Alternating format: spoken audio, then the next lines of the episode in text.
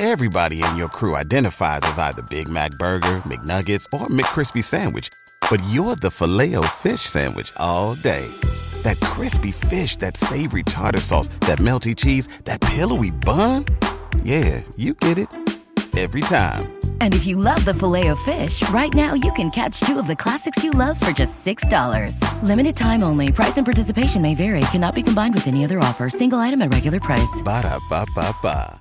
¿No se merece tu familia lo mejor? Entonces, ¿por qué no los mejores huevos? Ahora, Egglands Best están disponibles en deliciosas opciones. Huevos clásicos, de gallina libre de jaula y orgánicos de Egglands, que ofrecen un sabor más delicioso y fresco de granja que le encantará a tu familia. En comparación con los huevos ordinarios, Egglands Best contiene la mejor nutrición como 6 veces más vitamina D, 10 veces más vitamina E y el doble de omega 3 y B12. Solo Egglands Best. Mejor sabor, mejor nutrición, mejores huevos. Visita egglandsbest.com para más información.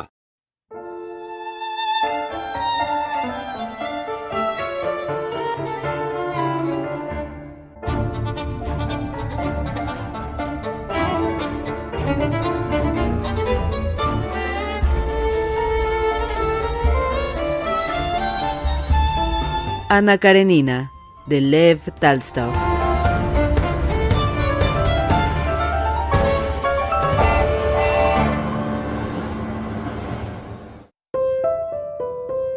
Cuando Ana entró en el saloncito, halló a Dolly con un niño rubio y regordete, muy parecido a su padre, a quien tomaba la lección de francés. El chico leía volviéndose con frecuencia y tratando de arrancar de su vestido un botón a medio caer. La madre le había detenido la mano repetidas veces, pero él persistía en su intento. Al fin Dolly le arrancó el botón y se lo puso en el bolsillo. Ten las manos quietas, Gricha, dijo, y se entregó a su labor de nuevo. Hacía mucho tiempo que la había iniciado y solo se ocupaba de ella en momentos de disgusto. Ahora sí a punto nerviosa, levantando los dedos y contando maquinalmente. Aunque hubiera dicho el día antes a su marido que la llegada de su hermana nada le importaba, lo había preparado todo para recibirla y le esperaba con verdadera impaciencia. Dolly estaba abatida, anonadada por el dolor. No recordaba, no obstante, que Ana, su cuñada, era la esposa de uno de los personajes más importantes de San Petersburgo, una gran dame de la capital. A esta circunstancia se debió que Dolly no cumpliera lo que había dicho a su esposo y no se hubiera olvidado de la llegada de su cuñada. Al fin y al cabo, Ana no tiene la culpa, se dijo. De ella no he oído decir nunca nada malo, y por lo que a mí toca, no he hallado nunca en ella más que cariño y atenciones.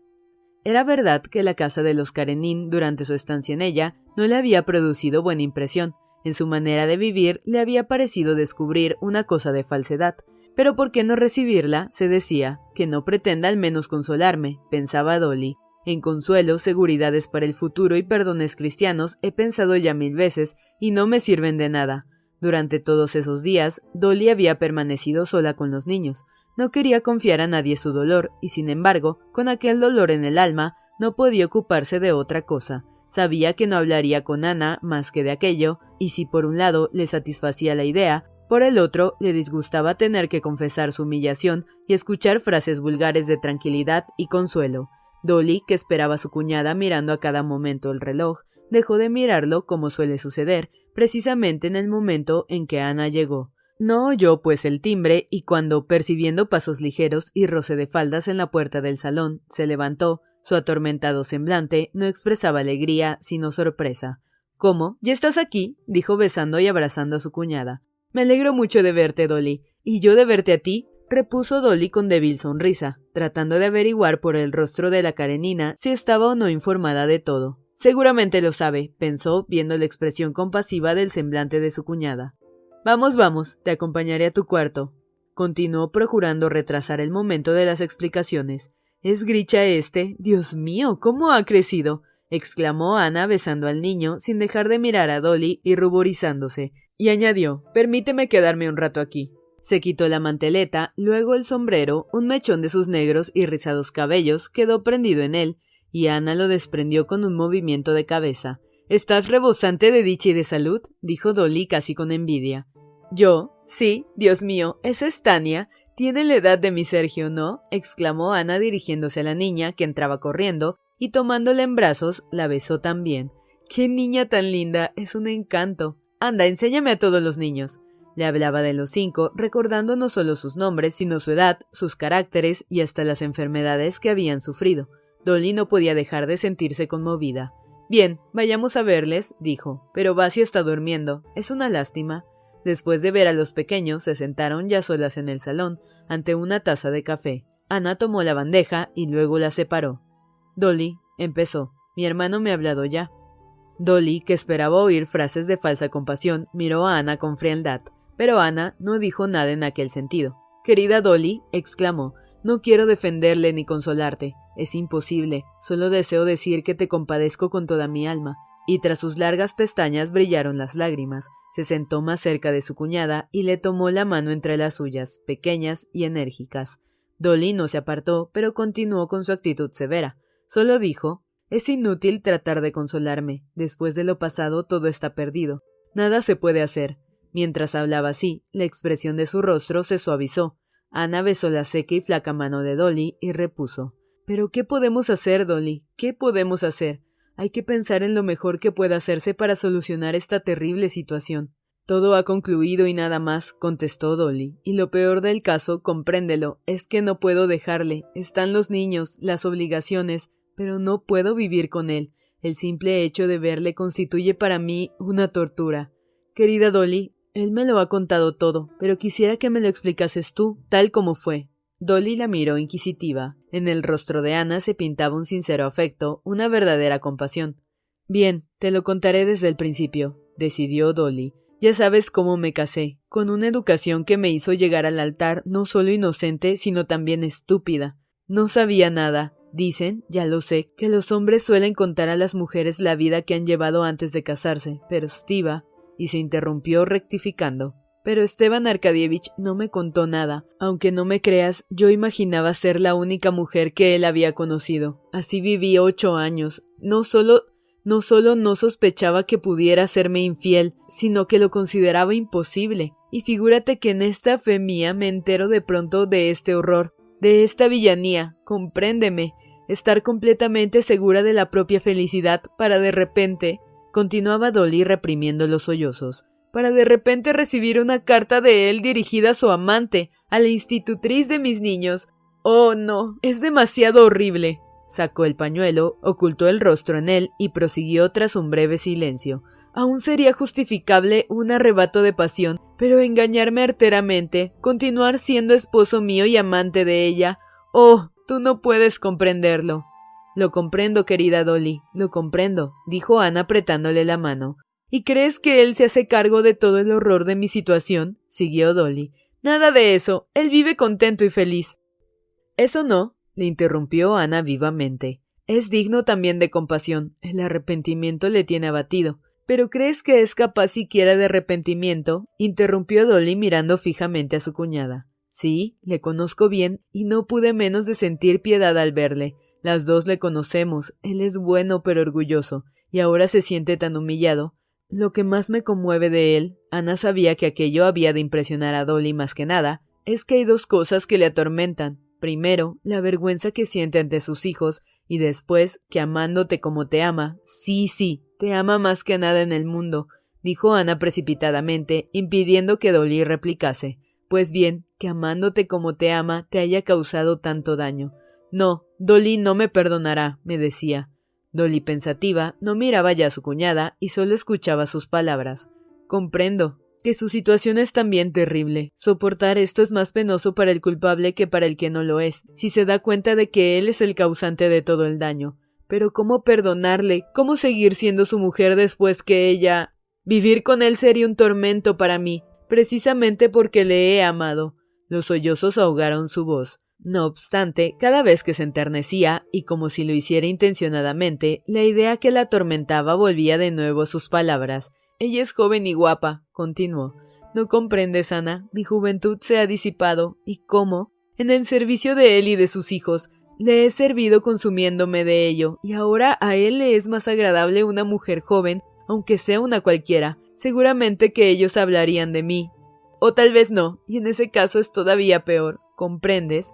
Y el odio animó de nuevo su mirada. Después de eso, ¿qué puede decirme? Jamás le creeré. todo ha concluido. Todo lo que me servía de recompensa de mi trabajo, de mis sufrimientos, creerás que dar la lección a Gricha, que antes era un placer para mí, ahora es una tortura. ¿Para qué esforzarme? ¿Para qué trabajar?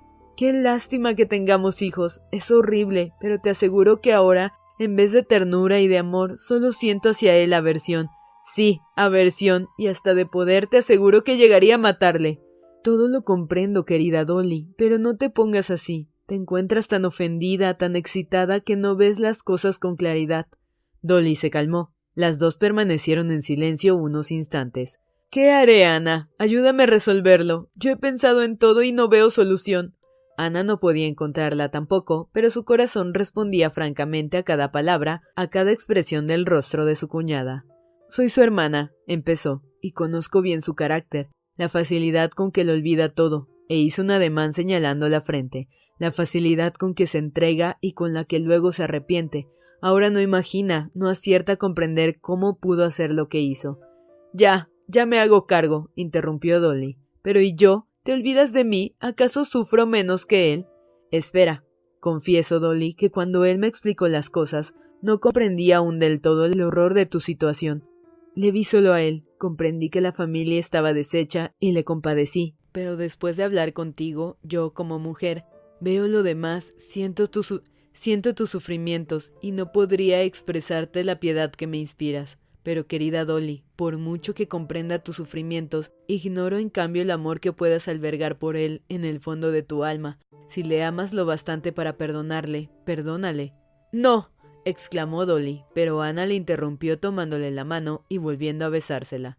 Conozco el mundo más que tú, dijo, y sé cómo ven estas cosas las personas como Esteban.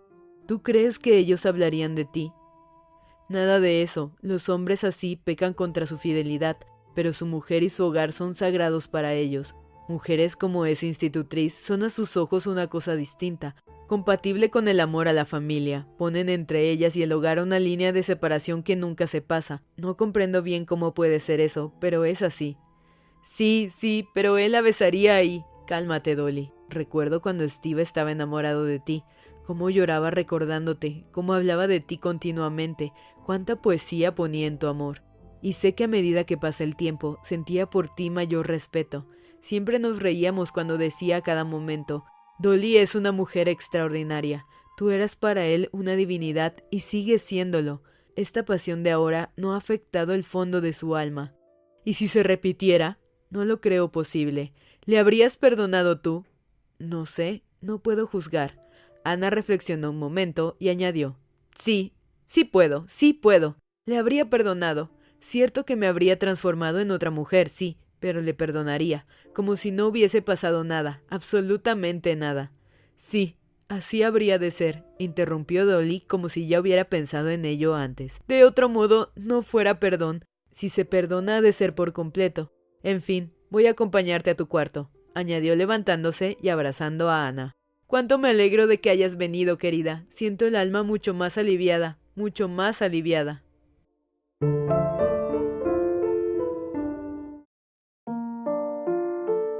¿Te preocupas por tu familia? Entonces, ¿por qué darles solo huevos ordinarios cuando pueden disfrutar de lo mejor? Eggland's Best, los únicos huevos con ese delicioso sabor fresco de granja, además de la mejor nutrición, como 6 veces más vitamina D, 10 veces más vitamina E y 25% menos de grasa saturada que los huevos regulares, además de muchos otros nutrientes importantes. Así que, dales los mejores huevos. Eggland's Best, mejor sabor, mejor nutrición, mejores huevos. Everybody in your crew identifies as either Big Mac Burger, McNuggets, or McCrispy Sandwich. But you're the filet fish Sandwich all day. That crispy fish, that savory tartar sauce, that melty cheese, that pillowy bun. Yeah, you get it. Every time. And if you love the filet of fish, right now you can catch two of the classics you love for just $6. Limited time only. Price and participation may vary. Cannot be combined with any other offer. Single item at regular price. Ba da ba ba ba. Ana pasó el día en casa de los Oblonsky y no recibió a nadie, aunque algunos de sus conocidos, informados de su llegada, acudieron a verla. Estuvo toda la mañana con Dolly y con los niños y envió aviso a su hermano para que fuera a comer a casa sin falta. Ben le escribió Dios es misericordioso. Oblonsky comió en casa, la conversación fue general, y su esposa le habló de tú, lo que últimamente no sucedía nunca. Cierto que persistía la frialdad entre los esposos, pero ya no se hablaba de separación, y Oblonsky empezaba a entrever la posibilidad de reconciliarse. Después de comer llegó Kitty. Apenas conocía a Ana Karenina y llegaba algo inquieta ante la idea de enfrentarse con aquella gran dama de San Petersburgo, de la que todos hablaban con tanto encomio, pero enseguida comprendió que le había agradado. Ana se sintió agradablemente impresionada por la juventud y la lozanía de la joven, y Kitty se sintió enseguida prendada de ella, como suelen prenderse las muchachas de las señoras de más edad. En nada parecía una gran dama, ni que fuese madre de un niño de ocho años. Cualquiera, al ver la agilidad de sus movimientos, su vivacidad y la tesura de su cutis, le habría tomado por una muchacha de veinte, de no haber sido por una expresión severa y hasta triste que impresionaba y subyugaba a Kitty que ensombrecía a veces un poco sus ojos. Adivinaba que Ana era de una sencillez absoluta y que no ocultaba nada, pero adivinaba también que habitaba en su alma un mundo superior, un mundo complicado y poético que Kitty no podía comprender. Después de comer, Dolly marchó a su cuarto y Ana se acercó a su hermano, que estaba encendiendo un cigarrillo. Stiva, le dijo jovialmente, persinándole y mostrándole la puerta con los ojos, ve y que Dios te ayude.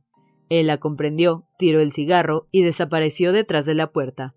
Ana volvió al diván, donde antes se hallara sentada rodeada de los niños, ya fuera porque viesen que la mamá apreciaba aquella tía, o porque sintieran hacia ella un afecto espontáneo, primero los dos mayores y luego los más pequeños, como sucede siempre con los niños, ya después de la comida se pegaron a sus faldas y no se separaban de ella.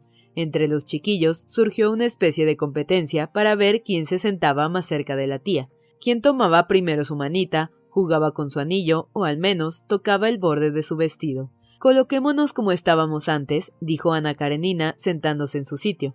Y de nuevo Gricha, radiante de satisfacción y de orgullo, pasó la cabeza bajo su brazo y apoyó el rostro en su vestido.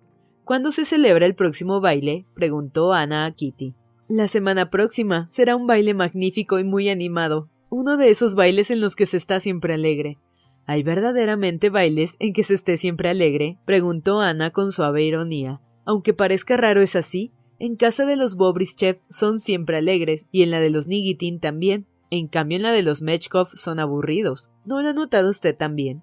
No, querida, para mí ya no hay bailes donde uno esté siempre alegre, dijo Ana. Y Kitty observó en los ojos de la Karenina un relámpago de aquel mundo particular que le había sido revelado. Para mí solo hay bailes en los que me siento menos aburrida que en otros. ¿Es posible que usted se aburre en un baile? ¿Por qué no habría yo de aburrirme en un baile? Kitty comprendió que Ana adivinaba la respuesta. Porque será usted siempre la más admirada de todas. Ana, que tenía la virtud de ruborizarse, se ruborizó y dijo En primer lugar, no es así, y aunque lo fuera, ¿de qué habría de servirme? ¿Irá usted a ese baile que le digo? Pienso que no podré dejar de asistir. Tómalo, dijo Ana entregando a Tania el anillo que ésta procuraba sacar de su dedo blanco y afilado, en el que se movía fácilmente. Me gustaría mucho verla allí. Entonces, si no tengo más remedio que ir, me consolaré pensando que eso la satisface. Gricha, no me tires el pelo, ya estoy bastante despeinada, dijo arreglándose el mechón de cabellos con el que Gricha jugaba. Me la figuro en el baile con un vestido lila. ¿Y por qué precisamente lila? preguntó Ana sonriendo. Ea, niños, a tomar el té. No oyen que les llama Miss Who, dijo apartándolos y dirigiéndose al comedor. Ya sé por qué le gustaría verme en el baile. Usted espera mucho de esa noche y quisiera que todos participaran de su felicidad, concluyó Ana dirigiéndose a Kitty. Es cierto. ¿Cómo lo sabe? Qué dichoso es uno a la edad de usted, continuó Ana. Recuerdo y conozco esa bruma azul como la de las montañas suizas, esa bruma que lo rodea todo en la época feliz en que se termina la infancia. Desde ese enorme círculo feliz y alegre parte un camino que va haciéndose estrecho, cada vez más estrecho. ¿Cómo palpita el corazón cuando se inicia esa senda que al principio parece tan clara y hermosa? ¿Quién no ha pasado por ello? Kitty sonreía sin decir nada. ¿Cómo habría pasado ella por todo aquello? ¿Cómo me gustaría conocer la novela de su vida? Pensaba al evocar la presencia poco romántica de Alexis Alejandrovich, el marido de Ana. Sé algo de sus cosas, siguió la Karenina. Stiva me lo dijo. La felicito. Él me gusta mucho. ¿No sabe usted que Bronsky estaba en estación? Estaba allí, dijo Kitty ruborizándose. ¿Y qué le dijo Stiva? Me lo dijo todo. Y yo me alegré mucho. Realicé el viaje en compañía de la madre de Bronsky. No hizo más que hablarme de él. Es su favorito. Ya sé que las madres son apasionadas, pero... ¿Qué le contó? Muchas cosas, y desde luego, aparte de la predilección que tiene por él su madre, se ve que es un caballero. Por ejemplo, parece que quiso ceder todos sus bienes a su hermano. Siendo niño, salvó a una mujer que se ahogaba. En fin, es un héroe, terminó Ana sonriendo y recordando los doscientos rublos que Bronsky entregara en la estación. Pero Ana no aludió a aquel rasgo, pues su recuerdo le producía un cierto malestar. Adivinaba en él una intención que la tocaba muy de cerca. Su madre me rogó que la visitara, dijo luego, y me placerá ver a la viejecita. Mañana pienso ir. Gracias a Dios, Estiva lleva un buen rato con Dolly en el gabinete, murmuró cambiando de conversación y levantándose algo contrariada, según le pareció a Kitty. Me toca a mí primero, a mí, a mí, gritaban los niños, que concluido el té, se precipitaban de nuevo hacia la tía Ana. Todos a la vez, respondió Ana sonriendo, y corriendo a su encuentro los abrazó. Los niños se apiñaron en torno a ella, gritando alegremente.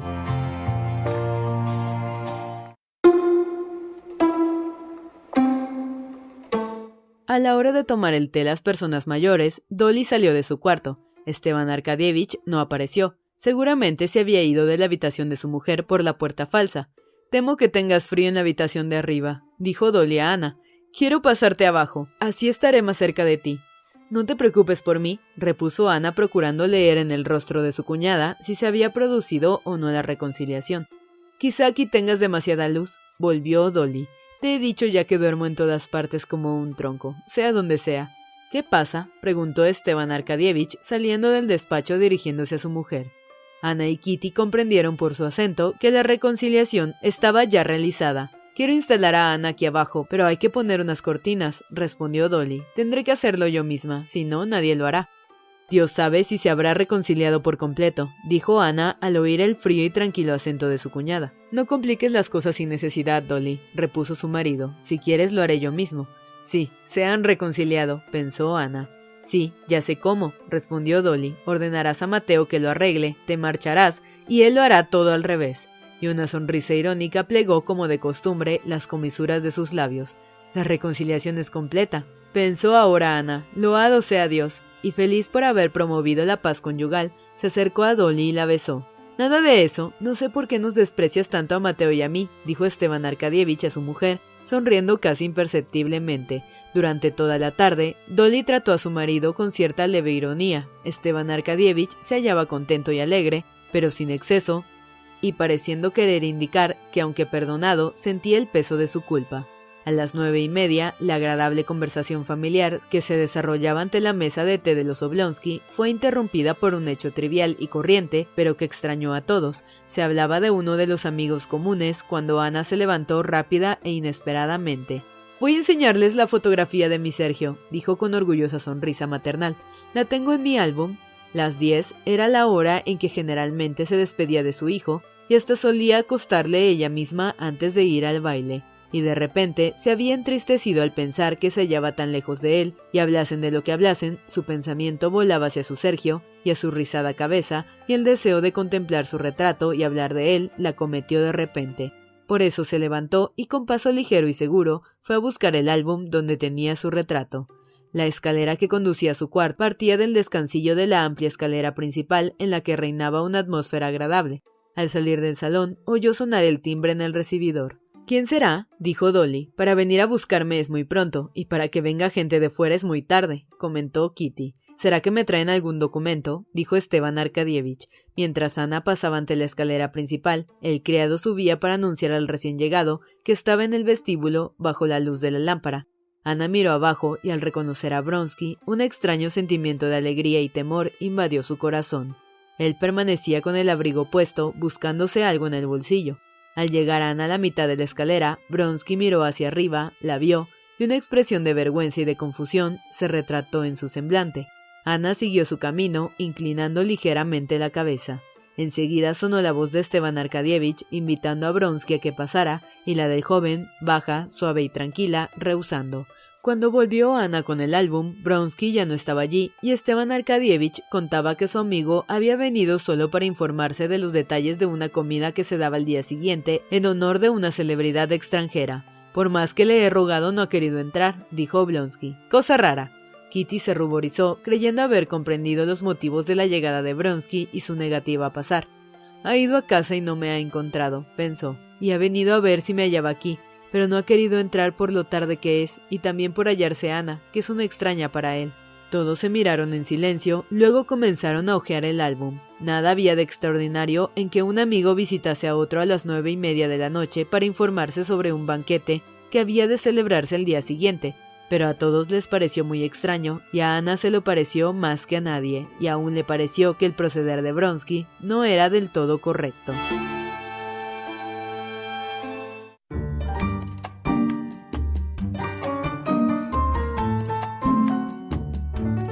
Se iniciaba el baile cuando Kitty entró con su madre en la gran escalera iluminada, adornada de flores, llena de lacayos de empolvada peluca y rojo caftán.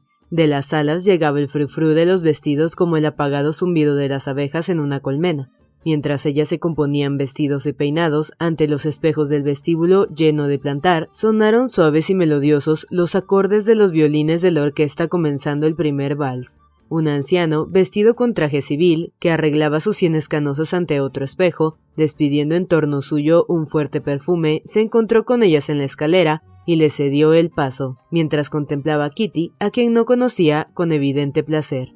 Un joven imberbe, sin duda uno de los galancetes a quienes el viejo Sherbaski llamaba pisaverdes, que llevaba un chaleco muy abierto y se arreglaban dando la corbata blanca, la saludó y después de haber dado algunos pasos retrocedió e invitó a Kitty a danzar. Como tenía la primera contradanza prometida a Bronsky, Kitty hubo de prometer la segunda que el joven, un militar próximo a la puerta, que se abrochaba los guantes y se atusaba el bigote, miró con admiración a Kitty, resplandeciente en su vestido de color rosa. Aunque el vestido, el peinado y los demás preparativos para el baile habían costado a Kitty mucho trabajo y muchas preocupaciones, ahora el complicado traje de tul le sentaba con tanta naturalidad como si todas las puntillas, bordados y demás detalles de su atavío no hubiesen exigido de ella ni de su familia un solo instante de atención, como si hubiese nacido entre aquel tul y aquellas puntillas, con aquel peinado alto adornado con una rosa y algunas hojas en torno. La vieja princesa, antes de entrar en la sala, trató de arreglar el cinturón de Kitty, pero ella se había separado como si adivinase que todo le sentaba bien, que todo en ella era gracioso y no necesitaba arreglo alguno. Estaba en uno de sus mejores días, el vestido no le oprimía por ningún lado, ninguna puntilla colgaba, los zapatitos color rosa de alto tacón, en vez de oprimir, parecían acariciar y hacer más bellos sus piececitos. Los espesos y rubios tirabuzones postizos adornaban con naturalidad su cabecita. Los tres botones de cada uno de sus guantes estaban perfectamente abrochados y los guantes se ajustaban a sus manos sin deformarlas en lo más mínimo. Una cinta de terciopelo negro ceñía suavemente su garganta. Aquella cintita era una delicia, cada vez que Kitty se miraba en el espejo de su casa, sentía la impresión de que la cinta hablaba. Podía caber alguna duda sobre la belleza de lo demás, pero en cuanto a la cinta, no cabía. Al mirarse aquí en el espejo, Kitty sonrió también, complacida. Sus hombros y brazos desnudos le daban la sensación de una frialdad marmórea que le resultaba agradable. Sus ojos brillantes y sus labios pintados no pudieron por menos de sonreír al verse tan hermosa. Apenas entró en el salón y se acercó a los grupos de señoras, todas cintas y puntillas, que esperaban el momento de ser invitadas a bailar.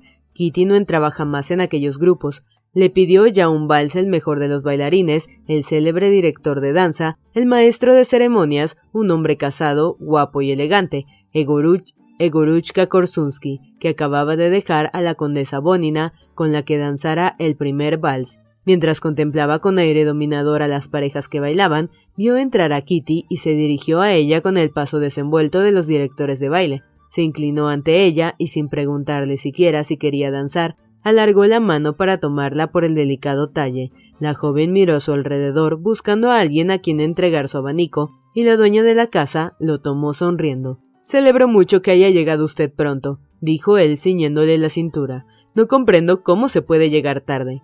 Kitty apoyó la mano izquierda en el hombro de Korsunsky y sus piececitos calzados de rosa se deslizaron ligeros por el encerado pavimento al ritmo de la música. Bailar con usted es un descanso. Qué admirable precisión y qué ligereza, dijo Korsunsky mientras giraban al compás del vals. Eran, con poca diferencia, las palabras que dirigía a todas las conocidas que apreciaba. Ella sonrió y por encima del hombro de su pareja miró la sala. Kitty no era una de esas novicias a quienes la emoción del primer baile les hace confundir todos los rostros que la rodean, ni una de esas muchachas que a fuerza de frecuentar las salas de danza acaba conociendo a todos los concurrentes de tal modo que hasta les aburre ya mirarlos. Kitty estaba en el término medio. Así pues, pudo contemplar toda la sala con reprimida emoción. Miró primero izquierda, donde se agrupaba la flor de la buena sociedad. Estaba allí la mujer de Korsunsky, la bella Lydie, con su vestido excesivamente descotado. Krivin, con su calva brillante, presente como siempre donde se reunía la buena sociedad. Más allá, en un grupo que los jóvenes contemplaban sin osar acercarse, Kitty distinguió a Esteban Arkadievich y la arrogante figura y la cabeza de Ana vestida de terciopelo negro. También él estaba allí. La muchacha no le había vuelto a ver desde la noche en que rechazara a Liobin. Kitty le descubrió desde lejos y hasta observó que él también la miraba. ¿Una vueltecita más si no está cansada? preguntó Korsunsky un tanto sofocado. No, gracias. ¿A dónde le acompaño? Me parece que veo a Ana Karenina. Lléveme allí. Como guste, Korsunsky, sin dejar de bailar, pero a paso cada vez más lento, se dirigió hacia el ángulo izquierdo del salón, murmurando constantemente Pardon, mesdames, pardon, mesdames, y abriéndose así paso entre aquel mar de puntillas, tules y encajes, sin haber enganchado una sola cinta, Korsunsky hizo describir una rápida vuelta a su pareja, de modo que las finas piernas de Kitty, envueltas en medias transparentes, quedaron al descubierto y la cola de su vestido se abrió como un abanico, cayendo sobre las rodillas de Krivin. Luego Korsunsky la saludó, ensanchó el pecho sobre su abierto frac y le ofreció el brazo para conducirla al lado de Ana Arkadievna. Kitty, ruborizándose, retiró la cola de su vestido de las rodillas de Krivin y se volvió algo aturdida buscando a Ana. Ana no vestía de fila como supusiera Kitty, sino de negro, con un traje muy descotado, que dejaba ver sus esculturales hombros que parecían tallados en marfil antiguo, su pecho y sus brazos torneados, rematados por finas muñecas. Su vestido estaba adornado con encajes de Venecia, una guirnalda de no me olvides adornaba sus cabellos, peinado sin postizo alguno, y prendido en el talle entre los negros encajes, llevaba un ramo de las mismas flores. Su peinado era sencillo y solo destacaban en él los bucles de sus cabellos rizados, que se le escapaban por la nuca y las sienes. En el cuello, firme y bien formado, ostentaba un hilo de perlas. Kitty había visto diariamente a Ana y se había sentido prendada de ella, y la imaginaba siempre con el vestido lila. Sin embargo, al verla vestida de negro, reconoció que no había comprendido todo su encanto. Ahora se le aparecía de una manera nueva e inesperada, y reconocía que no podía vestir de lila, porque este color hubiese apagado su personalidad.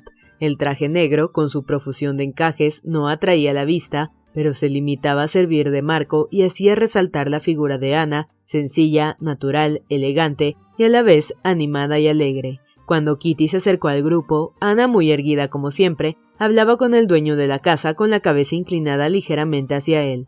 No, no comprendo, pero no seré yo la que lance la primera piedra, decía contestando a una pregunta que sin duda le había hecho él y encogiéndose de hombros, y enseguida se dirigió a Kitty con una sonrisa suavemente protectora. Con experta mirada femenina contempló rápidamente el vestido de Kitty e hizo un movimiento de cabeza casi imperceptible, pero en el cual la joven leyó que la felicitaba por su belleza y por su atavío. Usted, dijo Ana Korsunsky, hasta entra en el salón y sale de él bailando. La princesita es una de mis mejores colaboradoras, dijo Korsunsky, inclinándose ante Ana Karenina, a la que no había sido presentado. Contribuye a que el baile sea animado y alegre. ¿Un vals, Ana Arkadievna? preguntó. ¿Se conocen ustedes? inquirió el dueño de la casa. ¿Quién no nos conoce a mi mujer y a mí? repuso Korsunsky. Somos como lobos blancos. ¿Quiere bailar, Ana Arkadievna? repitió. Siempre que me es posible, procuro no bailar, respondió Ana Karenina. Pero eso hoy es imposible. Bronsky se acercó en aquel momento. Pues si es imposible bailemos, dijo Ana pareciendo no reparar en el saludo de Bronsky y apresurándose a poner la mano sobre el hombro de Korsunsky. ¿Acaso estará enfadada con él? pensó Kitty, observando que Ana había fingido no ver el saludo de Bronsky. En cuanto a este, se acercó a Kitty, recordándole su compromiso de la primera contradanza y diciéndole que sentía mucho no haberla visto hasta entonces. Kitty le escuchaba admirando entre tanto a Ana que danzaba. Esperaba que Bronsky le invitara al vals, pero el joven no lo hizo. Kitty le miró sorprendida. Él, sonrojándose, le invitó precipitadamente a bailar, pero apenas había enlazado su fino talle y dado el primer paso, la música dejó de tocar. Kitty le miró a los ojos que tenía tan cerca. Durante varios años había de recordar, llena de vergüenza, aquella mirada amorosa que le dirigiera y a la que él no correspondió. Pardon, pardon, vals, vals, vals, vals, gritó Korsunsky desde el otro extremo de la sala y emparejándose con la primera joven que encontró, comenzó a bailar.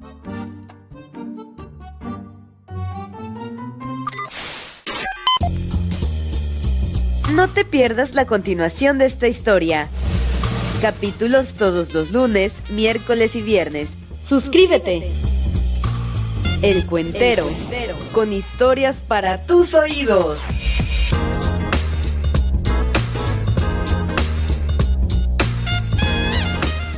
At Parker, our purpose is simple. We want to make the world a better place by working more efficiently, by using more sustainable practices, by developing better technologies. We keep moving forward. With each new idea, innovation, and partnership, we're one step closer to fulfilling our purpose every single day. To find out more, visit parker.com/purpose.